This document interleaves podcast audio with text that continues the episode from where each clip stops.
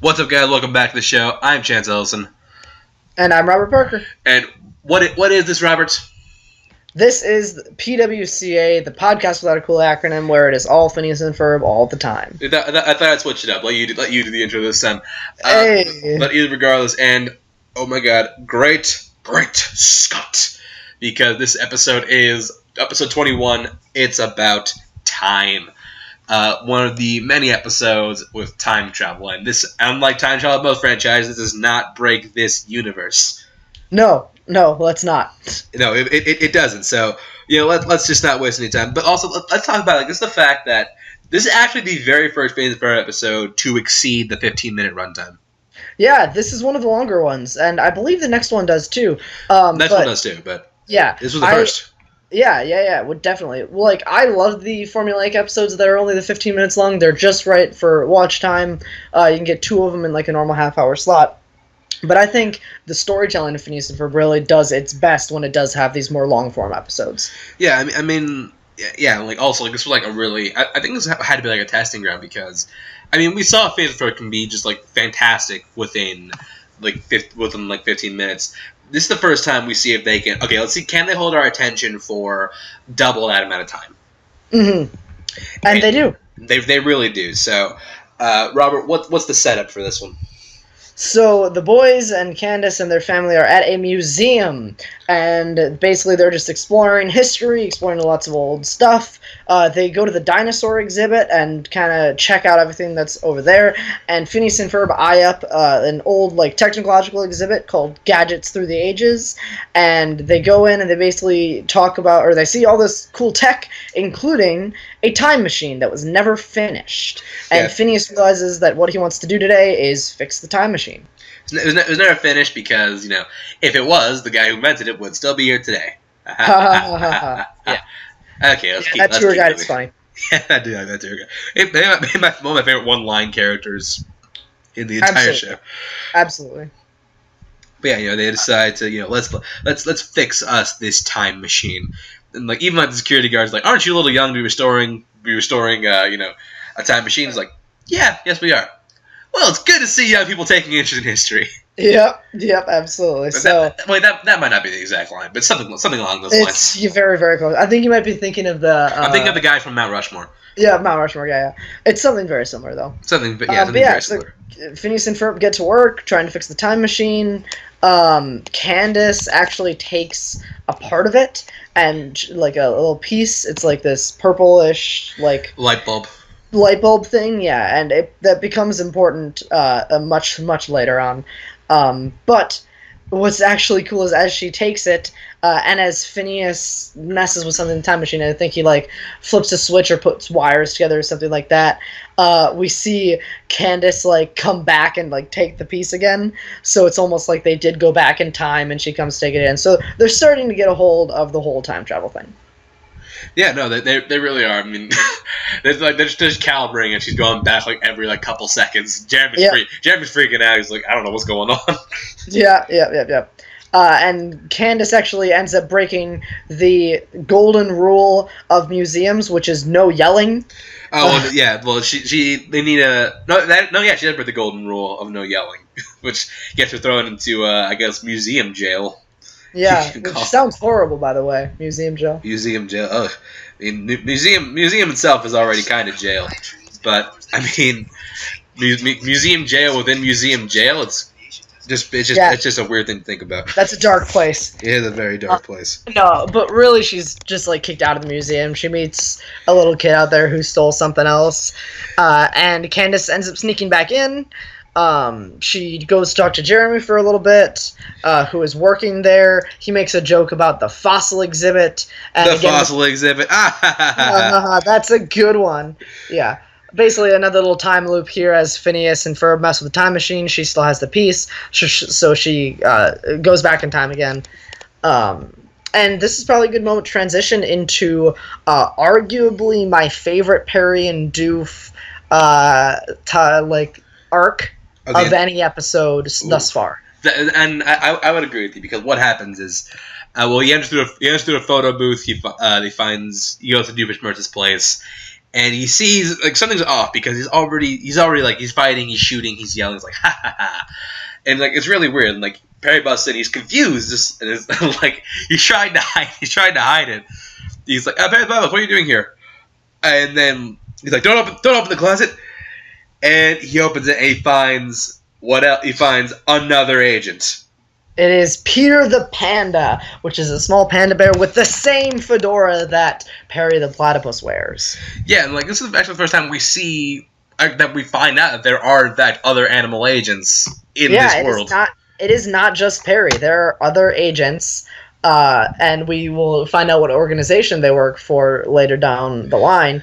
But uh, Monogram and Carl do not just boss around Perry. There are other agents, and Peter the Panda is the new nemesis of Doctor Doofenshmirtz. well. He says like we're, we're not we're not enemies. We're just bad. Fr- we're not really enemies. Just bad friends. yeah, And yeah, he's just like I can't hide it anymore. I mean, it's like this this whole routine's becoming stale, and P- Peter the Panda is just.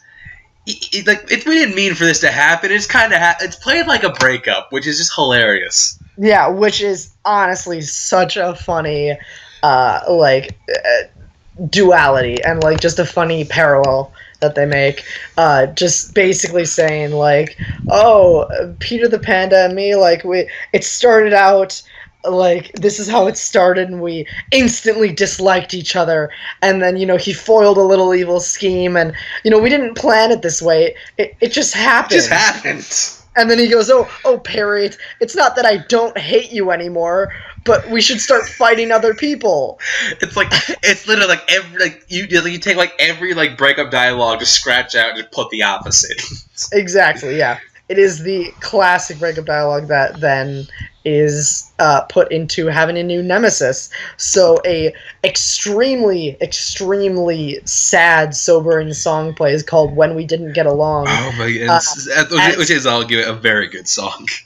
Yeah, it, as Perry leaves the building, uh, we hear that song, which is like super melodic and like it's acoustic, and, it's raining outside as Perry is like looking at his reflection in a puddle, like who is he without Doofenshmirtz? And oh my goodness, it's so wonderful.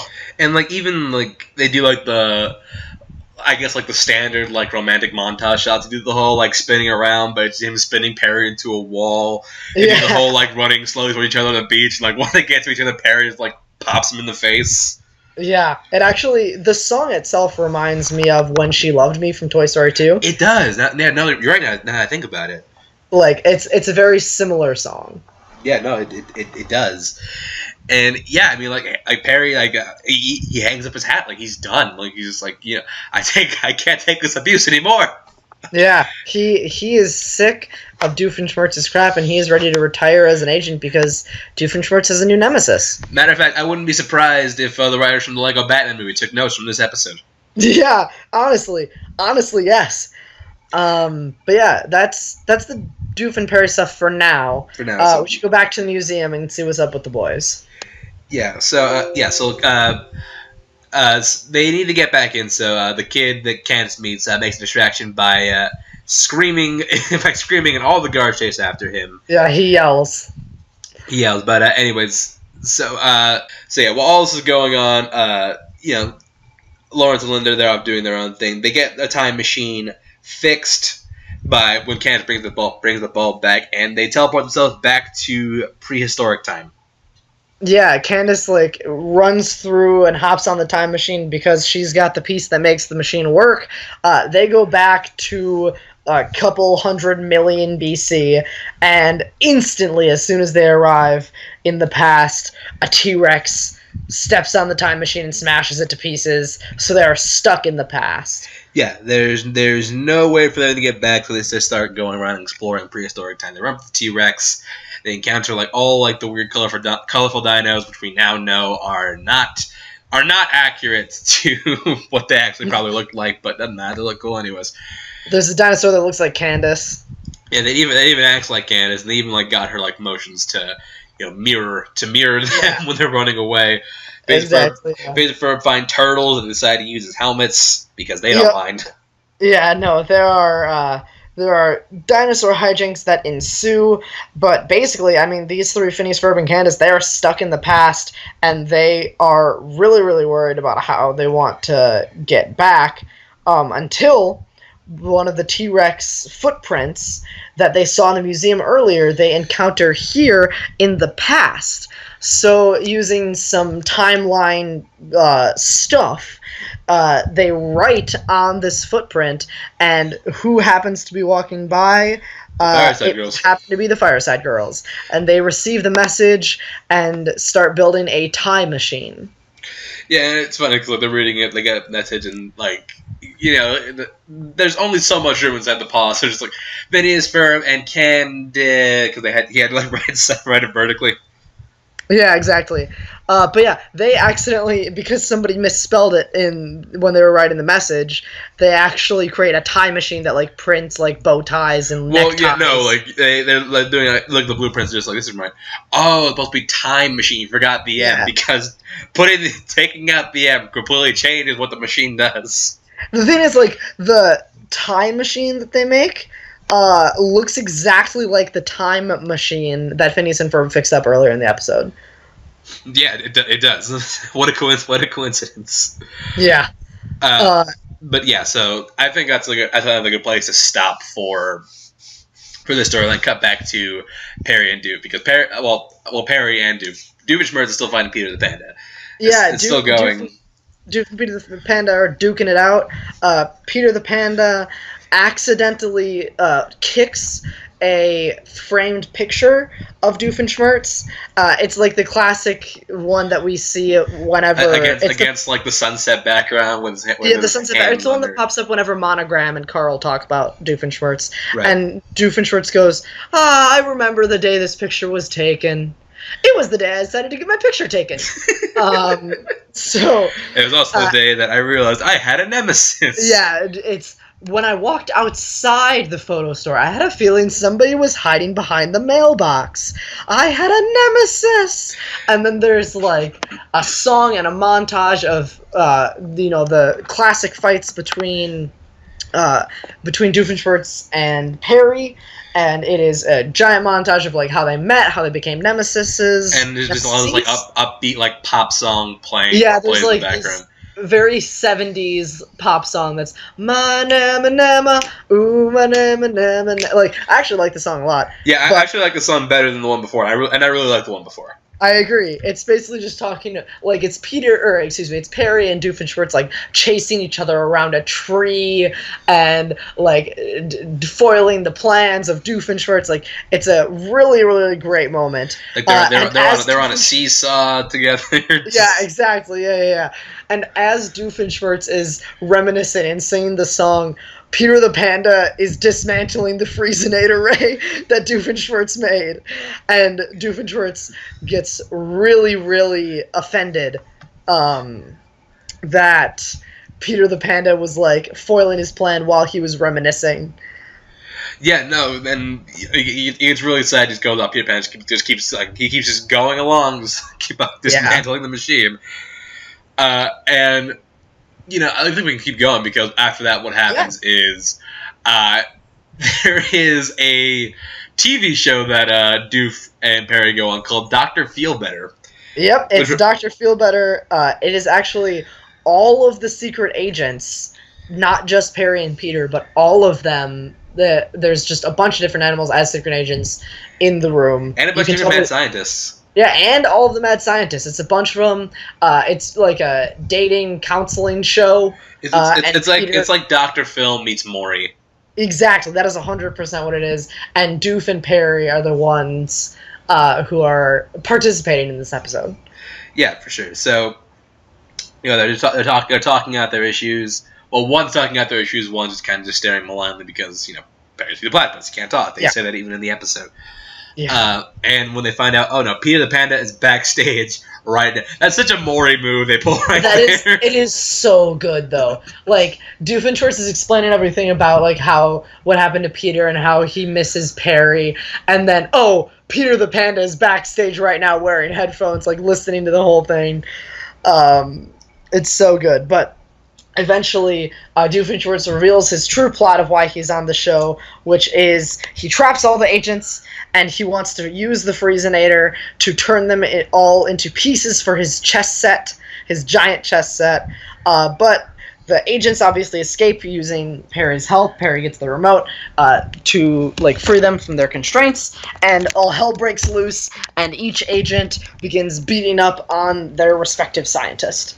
Yeah, then they, they, they do. Like you know, Peter, Peter the Panda throws a chair, which again something that happens fairly often on Maury, and Yeah. yeah, they they all succeed. They all succeed, and they all uh, beat up, but not before uh, the Freezing Air fires off a one shot. So Yeah, uh, the freezing that's fire one shot. we'll, we'll get to what that shot hits later. Uh, man, we cut back to the past where Faith and Ferber are just sitting there, they're meditating. They're really just concentrating really hard on what to you know on what to do because they, they believe you know you know uh, the answer will come to them if if they if they wait patiently. Yeah. As they're doing that, uh, Isabella and Is- Isabella and the Fireside Girls all show up in their time machine, and uh, it was probably like the, like the most like the, the way it finished from looking the, not finished the way Isabella looking at each other just like damn Yeah, they got the hots. they got the hots even though one even though one won't admit it for several several, several more episodes. Spoiler alert. Yeah. but- Uh, but that's okay. Um, actually, yeah. So uh, Isabella and the Fireside Girls show up. Uh, Candace writes, uh, and while she's you know in desperation before they show up, she writes C plus J for Candace plus Jeremy in the mud or in a tree or something. I don't actually remember. Um, it's, it's, yeah. it's, it's in the mud. It's in the mud. Yeah, it's in the mud. So, fin- or the Fireside Girls are ready to take uh, Phineas, And Candace back to the future. Ha ha ha. Um, but the time machine needs to be plugged in. Uh, and just as the T Rex shows up again to hunt them down, a bolt of lightning hits Candace, and as she's holding the cord, and they get sent back to the museum. They're in present day again, but the T Rex came with them. Yeah. So what ends up? Yeah. So uh, the T Rex is back, and there, you know, the T Rex getting chased all throughout. He, he chases Candace all throughout the museum, and he gets into like a big display spot, and at that moment, the Freezinator hits the T Rex. Yep, the one blast from the Freezinator, Freezinator freezes the T Rex just like in Jurassic Park. Uh, right as Candace is about to like bust the boys and tell them that they brought a T Rex back, uh, it is frozen, and yeah, that's basically it. Uh, Candace and or Jeremy sees that the C plus J thing that Candace drew is uh, like as a fossil in the museum, and also they actually end up seeing uh, an image of cavemen wearing turtles as helmets. helmets. Yeah, which is a Fa- funny fa- little Phase real real trendsetters. Yeah, even in 300 million BC. Yeah, and like, the, a thing like I like during this whole thing is like Lawrence is going through at the museum, just listening to like the audio guide tape that you, you get Yeah. in museums, and like you know he's going through, he sees the he sees like the, t- the tire track from Candace and one of the fossils, and like the post credits, it's. It's not. It's not that it's like a great scene. It's just like well, it's like super memorable because it's just Lawrence. And You see like the dialogue, fossils, da da Dun, da, dun, dun. whoop whoop, fossils, mm-hmm. Fossil, It's like the audio It's tape. like I don't know what's going on, but this is funny. Yeah, exactly. It's it's a weird gag, and it's weird that it's funny, but it is. It is, but either way, that is the end of the episode. So look, I think I I believe a lot was like hinging on this one because you know they had to see if these characters could keep our attention for a period of longer than what they're usually used to, and I think that I think I think both of us agree that they prove that they. They can. They absolutely can. 100% did. Yeah. So uh, Robert, you got to rate this episode one to five parries. This is a five parries for me. Really? Uh, Yeah. Wow. This is my up until this point. This is my second favorite episode of the show behind Flop Starz. Um, this I think is the perfect duality of the boys stuff, of the Doofenshmirtz and Perry stuff. This is by far the best Doofenshmirtz and Perry plotline that we've seen in any episode up to this point. I would say even like top five of the whole series, Doof and Perry stuff. It is excellent. Um, and we get plenty of Candace interacting with the boys. This is an excellent episode. Two great songs that fit well within like the story itself. I love this episode. Yeah, this is, this is a great one. I remember the first time I saw this. not, not the first time, but I remember I watched this. This is one of the when they released the first DVD. This is uh, one of the episodes that came on it, and I remember I liked this one quite a bit. Yeah, this one really holds up upon a rewatch. I'm not gonna qu- quite as high as you. I'm gonna go. Uh, I'm gonna go. Um, what is it? Oh, what's my I was gonna go. We're gonna go four and a half parries out of five. Yeah. This doesn't doesn't quite have that if factor get to five parries, but this is this is a really good episode. And that's gonna do it for us. So Robert, you want to give your plugs? Sure, yeah. You can find me personally on Twitter and Letterboxd at RBRTPRKR98. That is my first and last name, Novales plus a year. You can find me as, uh, excuse me, sorry. You can find me as the trivia champion for fandom fights at Multiplex Entertainment and Full Metal Geek specifically at Full Metal Trivia. You can find me at Twitter and Instagram at ChanceWars underscore 91. Check out my other podcasts, Taurus by Chance and Series Study. Check out my personal YouTube channel, Chance the Critic. And check out the Movie Series Showdown where I compete. I've never gotten all my plugs out this well.